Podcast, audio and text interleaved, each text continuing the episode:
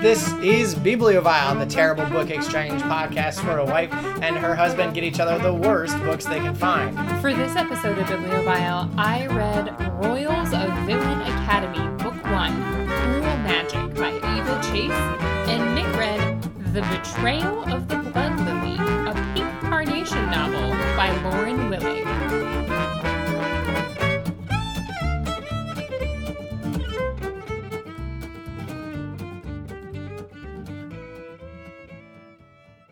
Welcome to Bibliovile, the terrible book exchange podcast. My name is Mick Dickinson, And I'm Susan Dickinson. and we are here once again to bring you some terrible, terrible books.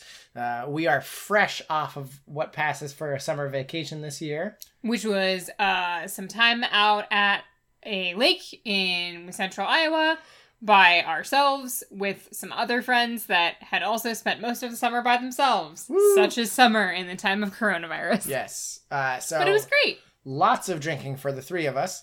Uh, three out of the four of us. Uh, we we did some dang good work there. Yeah, y'all did some good work. I discovered kombucha, which I know, like, welcome to 2015, Susan. Good job. But I had never tried it before because I thought the concept sounded gross because anything that has a, um, like, anything involving the phrase vinegar mother stresses me out. Aren't you Um, Catholic? but I, but I did uh, try kombucha and I really liked it. Nice. Meanwhile, I got two fires off of one light and could have gone a third this morning if we were so inclined. It was pretty impressive. We were all pretty impressed. Thank you. But the problem was that we can kept it going uh, throughout the night, and now I legitimately have a small smiley face on my foot made of uh, mosquito bites on like the ball of my ankle, which is dreadfully ironic because I am not smiling about it. My feet are more bump than man at this point. I think. There is something about Mick that mosquitoes just love. I have exactly one mosquito bite. It is on the base of my neck, and I did not notice it until Nick pointed it out earlier I wanted to today. share the fun. And I, I still like it doesn't itch. I can't feel it. I I'm have no hell. mosquito bites on my feet, and you're just sad over Yeah. here. So Best part is you get to go shoe shopping tomorrow. Shoe shopping. Yes, I get to go shoe shopping because I have terrible, terrible running shoes, and wearing socks of any kind, it makes my life not worth living to be so itchy. That's not true. That was kind of a bummer, but uh, it sucks. Don't. I, I need to get like. You know how the story about kids in the depression would be like they would put their shoes in bread bags if it was Yeah. snowing outside. I need like mosquito nets for my feet. You could just Not wear shoes. socks. No, gross. There's the lake. um, no shoe, no socks at the lake. But while we were up there, we both finished reading our terrible books. Uh, Susan, you had a book that frequent listeners may sort of recognize. I'm not going to say it was the most original. It, it came up in an Amazon recommended, Mhm. but part of that Amazon recommended was just how deep this goes into uh, the. From what I could see, just every single piece of what you'd expect pops up Yeah, and I have a lot to say on that particular subject. I do want to note that um, we said at the end of last week's episode what books we were going to be reading for this week. The book that I had originally gotten for Mick, he did not end up reading, um, and we switched to something else. Yeah, so if you're wondering, it's my turn. that's why. Yeah. Um, but I read Cruel Magic by Eva Chase. This is book one in the Royals of Villain Academy. And Mick, I have to say, so season one of Bibliovile, there was one book that you had gotten me that I wound up reading the entire series. It was the Coney Island Bombay. It was the Bombay Yeah. Family of Assassins. strictly speaking, you got it for me. Yes, And and, then, then- we did a sequels episode, and you got another one for me, and then I proceeded to read all of them. I think if there was a book that I have read so far in season two of Bibliovile that I was going to read the rest of the series, it would be this one. Wow. So, dang, we both got each other kind of good books then. Yeah, um, I have a lot of other books on my reading list, so I don't know that I'm really going to make it a priority. But if I had to pick one to read the series, it would be the Royals of Villain Academy. Um, Not the villains of Royal Academy. overall, this book was really good. It was engaging. It was really well written. I like the main character a lot, and she's really believable. I'm very tired of like I'm these- chunky, but everyone has boners for me. Yes, or like these perfect, sexy, like always know exactly what to do in every situation main characters because they get boring Yeah. to read after a while. So I liked the main character. Um, I liked some of the other characters. Even the villain was the main villain was interesting. Um, I do have some criticisms of the book for sure. So I don't hope so. feel Else this is gonna be a short podcast. don't feel like it's gonna be a uh, a completely empty bibliovile episode, but overall it's a pretty good one. The writing was really good, um, which I think you can tell in the way that the book starts off. Um, it is definitely an engaging beginning. Um, it is a little intense, but this is the first paragraph of Cruel Magic. If I'd known my parents would be dead in an hour, I'd have done a few things differently that Sunday morning. Made sure to fit in a hug or two, offered at least one I love you, and not dredged up the same old argument we'd been having for the last half a year, which didn't end up mattering anyway. Like, that's a pretty bold way to start your book. I'm interested. I want to know what's gonna happen. So that's that's exciting, right? Um, We might have to agree to disagree on that one. I mean, in terms of bibliovile books. Yeah, still. Um, so our main character, her name is Rory, short for Lorelai, which is a total ripoff of Gilmore Girls. I don't know that Rory is a normal nickname for Lorelai until after Gilmore Girls became a thing. Anyway. I don't uh, think Lorelai was a particularly common name until after Gilmore Yeah. Girls became a thing. Um, but so Rory is so Rory's parents do magic.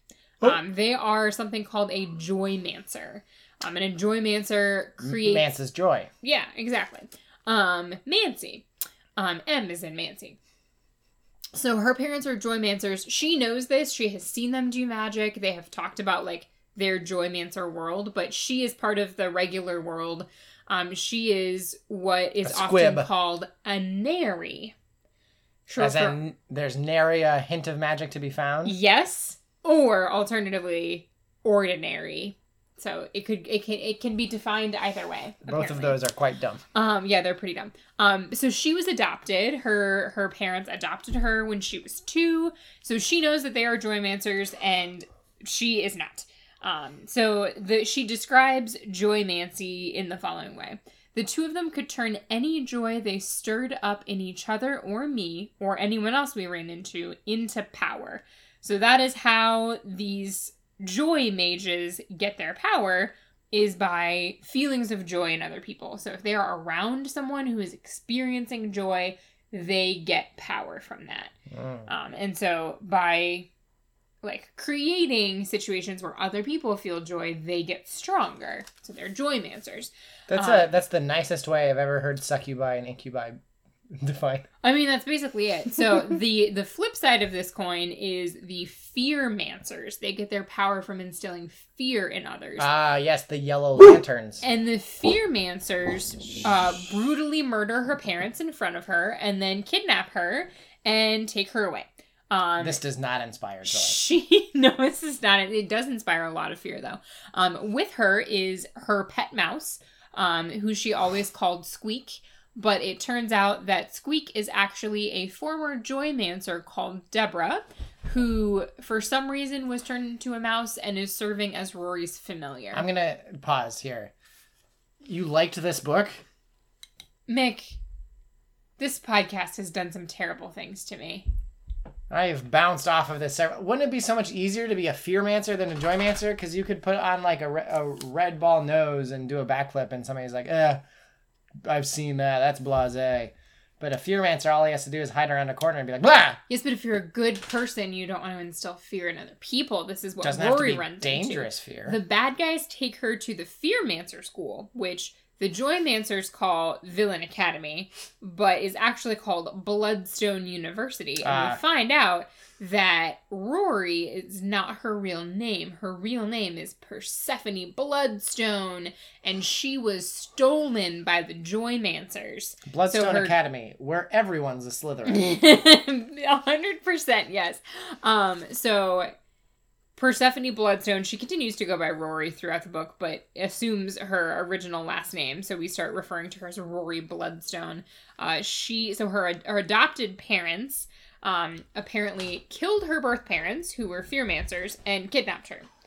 but like she has like she knows them as these really nice people who gave her a really happy childhood so she has very conflicting feelings about that um she is like learn trying like they are trying to teach her how to be a fearmancer and trying to get her to hate the joymancers and understand like no you were kidnapped your parents were murdered your real parents were murdered by these people but you're like really sad that they're dead because you didn't know any of that. And so she has all of these very complicated feelings on top of learning how to be a part of this fearmancer school um, and trying to learn how to use her magic. So at the beginning well, here's the thing though. If she's really scared about how all this is going to go she's going to be one of the best magicians.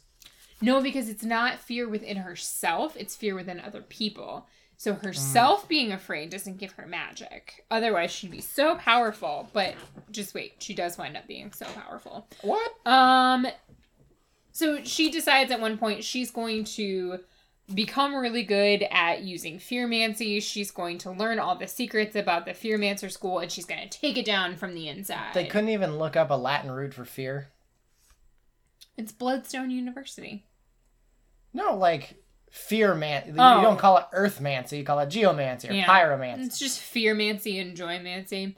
Um, so that's where we really dig it. Like that, all of that happens in like the first three chapters. So that's where we really dig into like her life at school. And here is my biggest bone to pick with this book. This book, and I, I feel like I have found this in a lot of other Bibliovile books recently. So two episodes ago, I joked that the book that I had was a combo of like Hunger Games, Divergent, Harry Potter, a little bit of Lord of the Rings. Like it was mm-hmm. all those things smushed into one. And this was absolutely just Harry Potter, but in a slightly different universe. Like, and it makes me feel like. Is she English? No, she's not English. This is set in America. But that's the thing is like, I feel like people have snippets of ideas for what they want to make into a book or like this universe that they want to build, but they don't have all of the ideas. So they wind up fleshing it out with things that already exist. And so we wind up just having multiple versions of Harry Potter. It's like how in Jurassic Park they just inserted frog DNA wherever there were gaps. Exactly. So apparently Harry Potter is now frog DNA, and it leaves us with a not entirely original story. Bad fiction. Uh, uh, uh finds a way. now what I really need for someone is when they finally actually talk to us in person about their podcast, they go, "You guys uh you read bad books?" and then of course, and then you we... say, "We try to." Mm-hmm. And then that person goes, I have a very important question. Yes. Who are the two hot boys that are fighting over her? Uh, there are four. oh, good. Gotta keep up in the ante. I was just about to get to that. So, um, she is because she's a Bloodstone. She is one of the five scions of Bloodstone University. So there are um, there were five founding families. the parents of those families are the barons and the baronesses, and then they're children like of the Sins? scions. But right, yes, like Midnight Sins. But right now, there's no Bloodstone Baron because her parents are dead. Um, so it's they're all like the other barons are waiting on her to like come into her magic, come of age. She's like 18 or 19, but mages come of age at 21 and like take her place in leading the Fearmancers. I guess that part isn't really like what she's supposed to do eventually is not explained very well. This is why hereditary things are dumb. Yeah, it's very stupid. Because um, like, let's get this person who did not grow up in this system or really understand the world at large, let's get them to lead us. And so the other scions, as you correctly guessed, are all boys, and all all four of them are the hottest guys she's ever seen in her entire life. And with all four of them, she's got these just like electric feelings. Let me guess. You got the like strong blonde guy. Yep. You got the kindest, kind of like hot topicy, uh, long hair one. Yes. You got the extraordinarily rich one who's kind of full of himself, but in a way that's hot. Yes. And then you got the quiet, reserved one, but that probably has a huge schlong. Uh, yes, and the quiet, reserved one is also kind of a meathead. He's like really big and really uh, strong, and so everyone just thinks that he's dumb. But he is the first one that she gets to know, and she, of course, gets to see beyond the muscles and really see the kind and interesting system. and intelligent person that he is. Um, they bone first. I Ooh, think she there's full on boning. Yes, there's full on boning. Um, they wind up like hanging out a couple times one on one, despite the fact that the sort of the leader of the other scions, Malcolm, she like gets into it with Malcolm and has a conflict with him right away. She thinks that he's a bully. It's Which very one is that? Harry? Potter. Um, it's the super rich one. Ah. It's very Harry Potter Draco Malfoy, um, where she just decides version. yeah, the first time that she meets him, she's like, "No, I don't like this guy. He's a bully. He's mean. Like, I'm gonna, I'm gonna be the antagonist for him." Um, and the other three are like his best friends, but she winds up getting to know um the genuine meathead, whose name I've already forgotten. Um, Zach. Connor. Connor. Oh. Um, she winds up like getting to know him, and then they inevitably bone. And is Uh, it good? Outside, it's um on a beach by a lake. It's very good. Where is this taking place? Atlanta. Um, it's somewhere on the East Coast, Mm. like the I think like upstate New York or something. Ah, So not be. Atlanta this time. It must. If they're stressing fear to for power, it must have been at Yale. The real skull and bones sort of For vibe sure. I'm picking up. um. So some other definite Harry Potter ties. One of the classes that she goes to is called desensitization, um, where basically because other mages are going to get power if they can inspire fear in you. So you have to practice not getting afraid when things happen. Uh-huh. So they go into this desensitization chamber where they have to face their biggest fears, which like, Like that's a Boggart. yeah, that's that's Boggarts, Boggarts, whatever, um, from Harry Potter. There is also um, one of the types of magic that they practice is called insight, um, which is basically being able to like intuit another person's thoughts, memories, whatever, think which insight, is yeah. occlumency. Well, it, I, it also uses a wisdom modifying for the roll. So, uh, roll a d20. Um, what was her biggest fear? uh, Something so- about the well, parents getting murdered. Yes, it was basically a Cha-ching. vision of the parents. Did I read this book? You could, you very well could have. Um, so yeah, she sleeps out with Connor. At one point, she makes out with one of the other mages, Hot Topic guy. Um, Nice. then it turns out after all of these struggles that she's got, where she's doing badly in all of her classes, and the other scions are making her life miserable. Um, it turns out she is Despite really sleeping. powerful. Um, and she is equally powerful in all four areas of fearmancy. Yeah, so each girl of them boss. has to choose like a specialty area.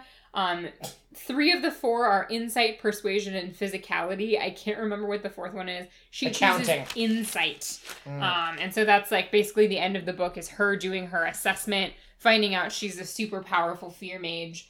Um, and that's it. I love the idea that you gathered a bunch of hot magic users into the Upper East Side, and then they're like, "What's your major?" Like we are so in in unable to divorce ourselves from what we know that they have to get a major in fearmancy. There is also um, so the school is primarily for you think fearmancers. Anybody who doesn't know what their fearmancing skill is going to be just goes into business first. and Starts off with sport and recreation management. um, there, in addition to the fearmancers that are being educated, it's also like basically a really selective private liberal arts college for the naries, the ordinary students. Um, and so they are like around basically as a tool for the fearmancers to be able to bully them and scare them so that they can get power. And so Sounds like Greek life. one of it really does sound like Greek life. So her um mentor has her like basically try to scare a kid um so that she can sort of recharge her power. Um and she has this whole thing about like I'm just not very good at being scary. Um I don't like I don't want to instill these fears in other people.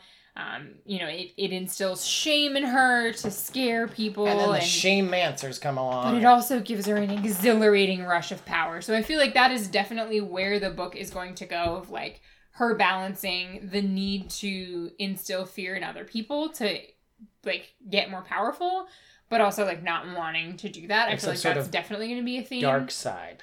for sure, which again sounds familiar. I also think there might be a little bit of uh, Yasmine Galenorn in this, where I think she's gonna wind up dating all four boys at once. Nice. Um, I would, Mm.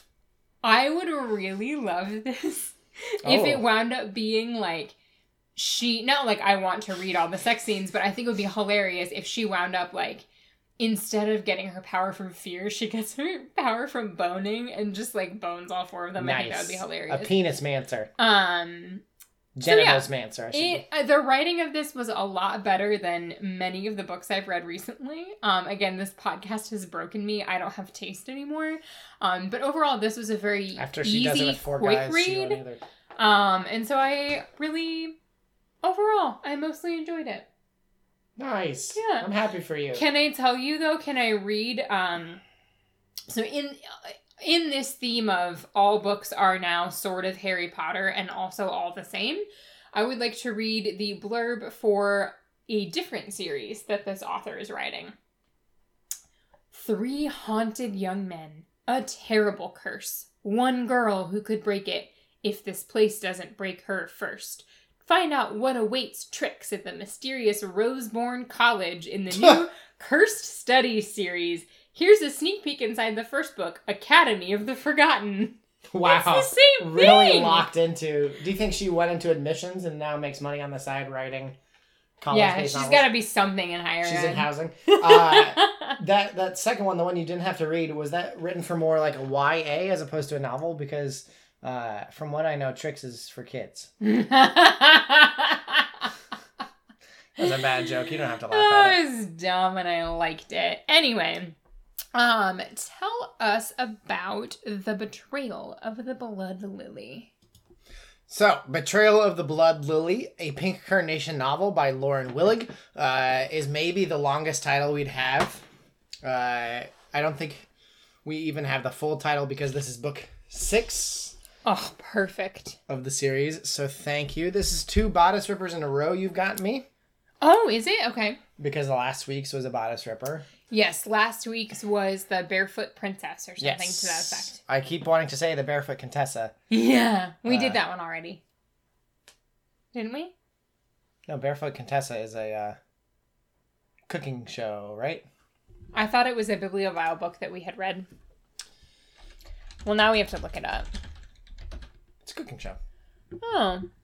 Oh, nice. Oh, that's Ina Garten. Yes. Never mind. Okay. If it you- sounds like a bibliovile book. If you can't read a book, if you can't write a book, store bought is fine. But anyway, um, I was very scared about this. It is book. Oh, we should probably talk about the reason. the Amoyan Empire. So, the reason yes. for the change. the reason for the change, despite we are going to buy the Amoyan Empire, uh, colon strange subductions, uh, due to a, a recommendation, we went to go look it up, and it was self-published.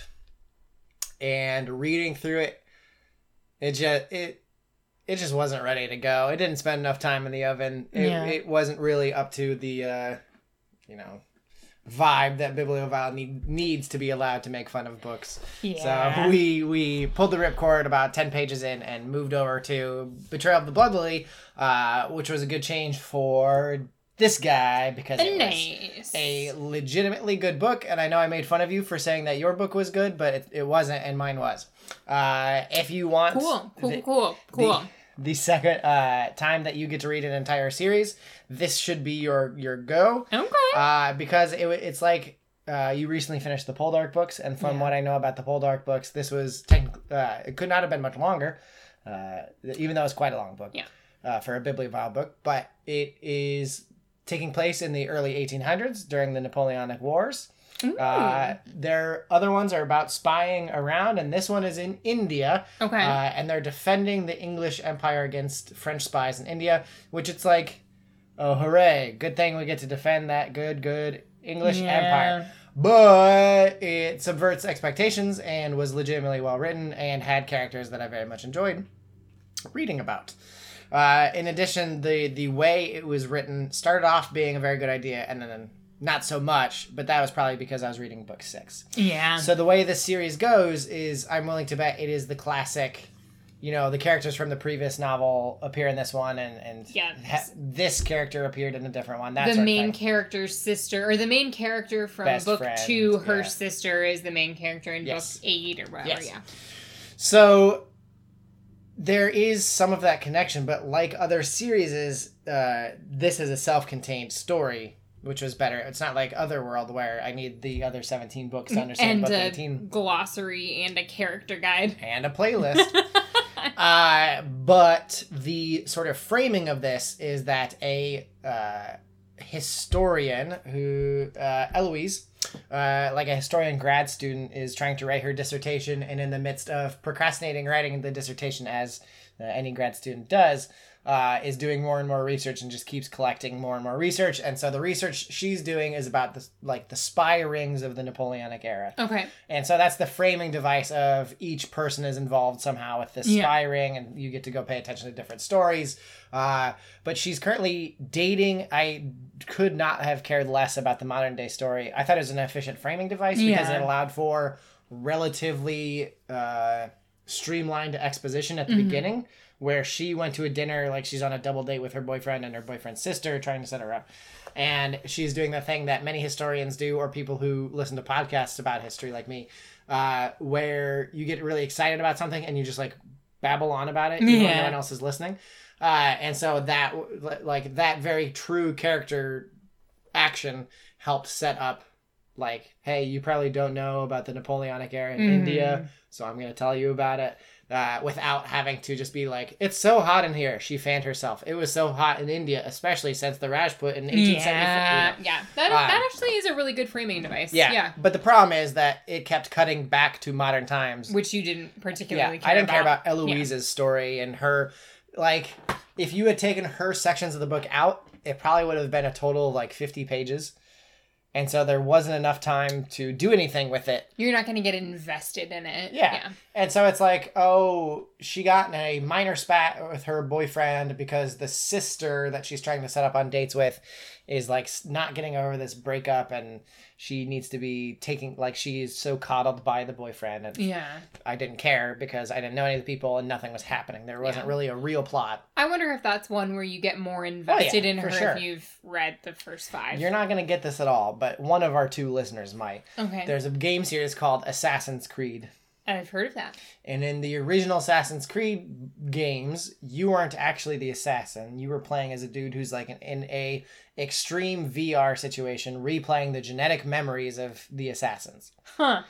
And so it was the same guy in the far future throughout the Assassin's Creed games, but you were a different assassin each game. Okay. So it's kind of like that. And everyone's favorite part about Assassin's Creed games was not that guy. Yeah. And this book probably should have uh, taken a lesson from that. But anyway, so the good part, which I would, if you were going to read this, which I recommend you actually do, I'm not going to tell you the end. Yeah. Uh, mainly because I didn't really understand it. But uh, the if you read it, I would just say just skip over everything but the first one of those things. It has Yeah. no impact on the the good part of the story. I am so itchy that I'm having a hard time thinking. uh, we I have my like pre uh, reading notes. Then I have start in modern times, blah blah blah, and then the next note is got to admit it's a pretty good handling of exposition, right? And so I'm already saying like, okay, this one was good, but I bet Yeah. that's it, and it already started going. Uh, I did not take a super lot amount of notes. Uh, and one of them is, dang, am I enjoying this book? Uh, so the book opens with Penelope, uh, whose last original last name I never really learned because she got married to uh, Freddie something or other. So she's a she's Lady Frederick Bonesley or something. Uh, but they are absolutely not in love.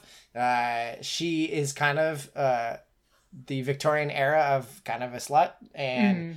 she loves being that. And it's like the the author does not judge her at all for it. The- Yeah. obviously the Times do a little bit, and so she was caught unchaperoned in a bedroom with Freddie, who we'll, we'll get there later. And so it, they were not even boning, and she's like.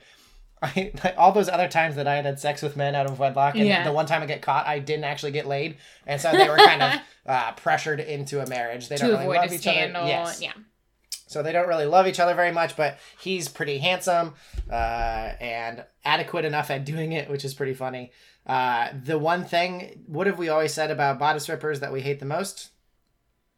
The like teasing aspect of it. Uh, in history, one of the things that we people need to understand about history, Oh, people been boning. people been boning, and so this book really does a good job about people, but like, yeah, people were boning all Yeah. the time, and although it wasn't as socially accepted, like. You, you don't want to get caught and you don't talk about it as often. Like people have been boning. Uh, so this is the the husband, Freddie. Freddie engaged in a lengthy readjustment of his neck cloth, even with his high shirt points beginning to droop in the heat and his face flushed with the governor general's best Madeira, the wine that I can never pronounce. He was or uh, the liquor. Uh, he was still a strapping specimen of arist- aristocratic pulchritude. I don't even know what that word means, but you can tell from how it's spelled what it's supposed to mean. Yeah. The product of generations of breeding, polishing, and grooming, from the burnished dark blonde of his hair to the perfectly honed contours of his face. Penelope could picture him pinned up in a naturalist's cupboard, a perfect example of Homo aristocraticus. That's cute. And so he's like the the perfect English uh Gentleman, snob yeah. snob. Yeah. And so he was like a fancy a flirt with her, but then she got saddled with him and she's technically beneath his, his station and so he gets shipped out to India uh with the burgeoning uh British colony there. Now, this is still pretty early in the British colonization of India, which it's not good, but we're not to like British domination in India quite yet. It was still being like negotiated and tricked into that. Um, one thing that this book does that you already saw is that Freddy is not just uh, he's not handsome and he doesn't have like sharp features. Like they really got into the specificness of his face, and it does it other times with somebody's mouth is often referenced as being very fish-like, which is a pretty common term. But uh, there's a lot of very specific character choices and character actions and character descriptions, which make this book really good, especially in in uh, uh, like for example in your book where every dude is the hottest dude she's ever Yes. seen and oh my god she couldn't believe how perfect he was like what's that mean Yeah. he has perfect Where or she has she perf- perfect breasts. yeah what's that mean and so what a lot of other bodice ripper and other romance novelists try to do is achieve the specific or yeah achieve the specific through the universal right Yeah. i'm gonna say she has perfect boobies and then the reader will project whatever they think perfect Mhm. boobies are onto this it doesn't work like it, that doesn't No. work very well Because even though you think like the reader will just project whatever they think perfect is, it winds up just being really vague. yeah Yeah. It's just like a gray blob where her titties are supposed to be. So and this, no one wants that. no, but it's one thing about titties you gotta know.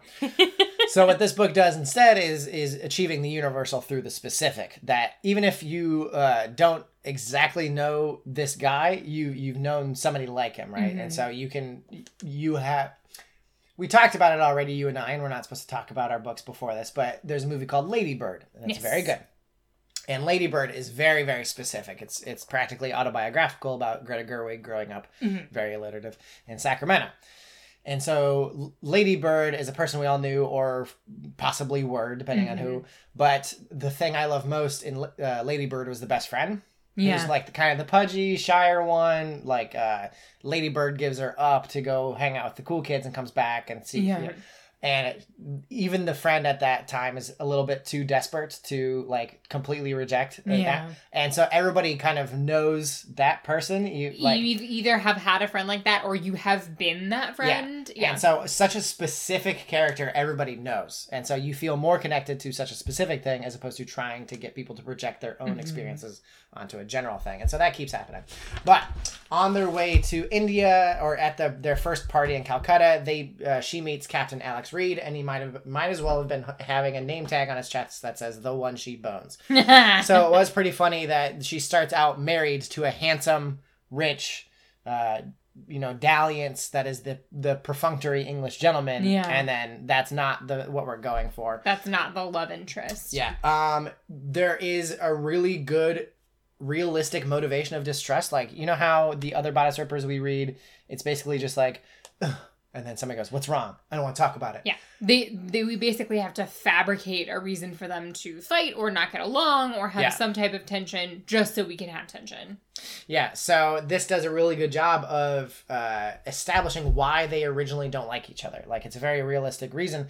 There's the job of uh, Penelope's husband is to go hang out uh, and basically spy for the main dude in India, spy on this local governor. Uh, so uh, he, the husband, is talking to uh, Penelope. So it says, It's James Kirkpatrick, the Governor General, wants me to keep an eye on, the resident. Wellesley, the, Ja- the Governor General, the main dude of India, thinks he's gone soft. Too much time in India, you know. And then she says back, I think that would be an asset in governing the place. Yeah. uh, but she later finds out that there's something going wrong here. Uh, Alex Reid is the like the love interest is very much uh, that dude's the the local dude's like man. Mhm. Uh, he he loves the guy, thinks he's doing a great job. So he Alex Reid doesn't originally like her because she thinks that or he thinks that her and her husband don't understand the situation on the ground. They're just Yep. going to make things worse. They're just like they're still pale from England and Yeah. arriving in India. She doesn't like him because she thinks that he's gone. He from what the stories he's heard or she's heard, everyone there is going too native. He's selling Yeah. out the English and and some stuff like that. Uh, he doesn't seem eager to help them. What an asshole! And it's like, well, that is actually a really good reason for them not to get along. there there are actually circumstances that create tension. Yeah. Um, I, I took a note that said, dang, am I actually enjoying this book? um, it's funny in a lot of ways. Uh, we'll get to the funniness later because it is well written. Uh, this is a, the great balance of telling and showing, like showing through what you're telling us. So Freddie and Captain Reid are meeting, and he's saying, "I have to go watch Kirk something." Freddie said offhandedly, toying with his turbot. I don't know what that is. Kirkpatrick supplied Captain Reid, the hard consonants sounding like gunshots. James Kirkpatrick has devoted a decade of his life to serving British interests in Hyderabad. So by by showing how he's saying this thing, you're Yeah. really getting, or by telling it, you're getting a big picture of how he feels Yeah. and his role in this conversation. yes. But it is also quite funny. Uh, Penelope is hilarious. Uh, their jokes with each other are actually funny, and their like banter is like relates to what's going on, but is not.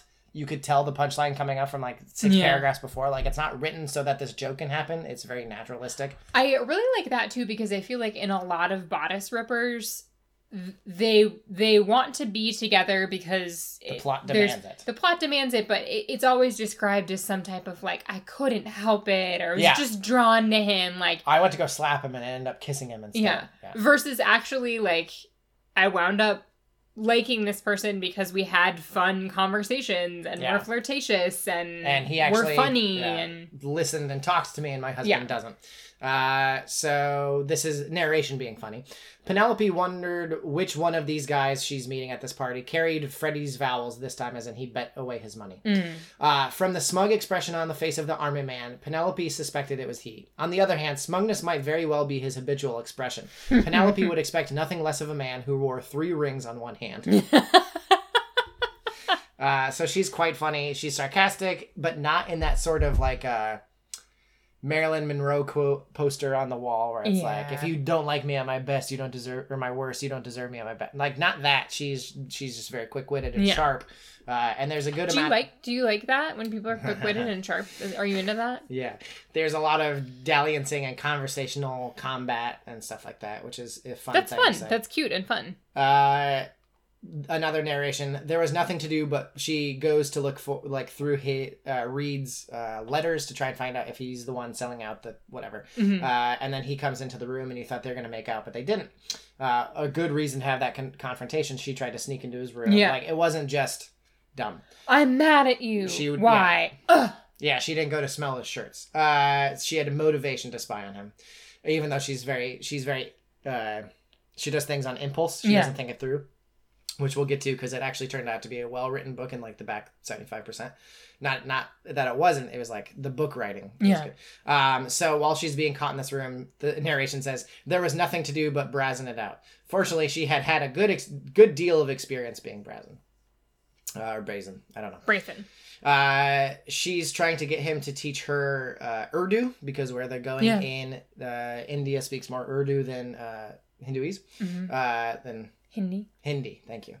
Uh, she's saying like I lived in English and I grew I or I lived in England so I grew up speaking English. Like where I live, I should learn to speak the language. Yeah. If I were to live in Italy, I would learn Italian. If I were to live in France, I believe I have the general idea," said Captain Reid, cutting Penelope off in the midst of her continental tour.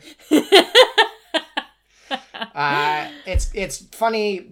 You things are getting uh, turned up and up and up. Uh, the husband Freddie is beginning to go like just get bought straight out by the not so good people in Yeah.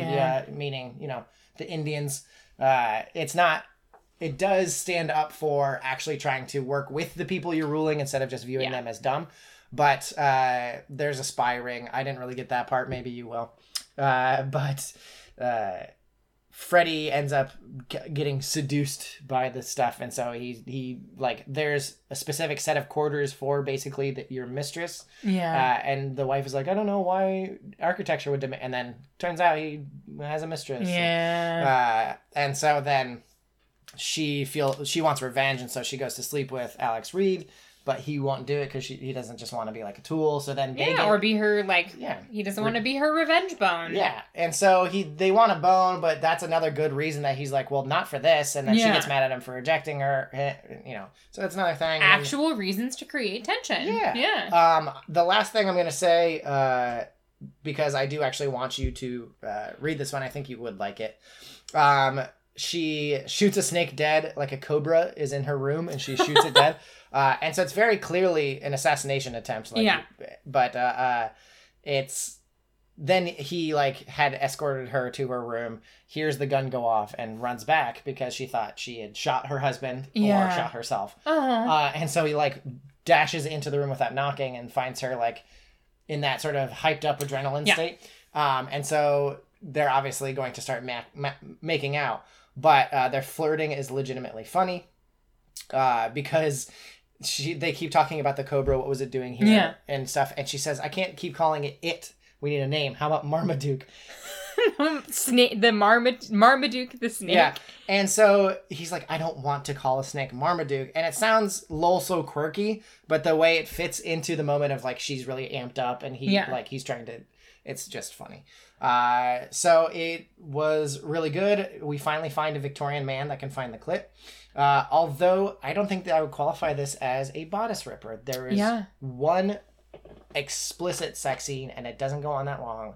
Uh, there's a lot of, you know, pan to the fire Mm-hmm. away and a lot of referencing boning but but it is not for your uh you know your aunt to get her rocks off or anything like that uh so i it was pretty good the worst parts were the modern sections i don't really care it's just it's just because it's sequels uh that plot will build throughout all of the books i assume. Yeah. yeah. I might check this out. you should. You could start with this one and skip the modern sections and then if you like it go back, Go to the first one and then read the modern sections.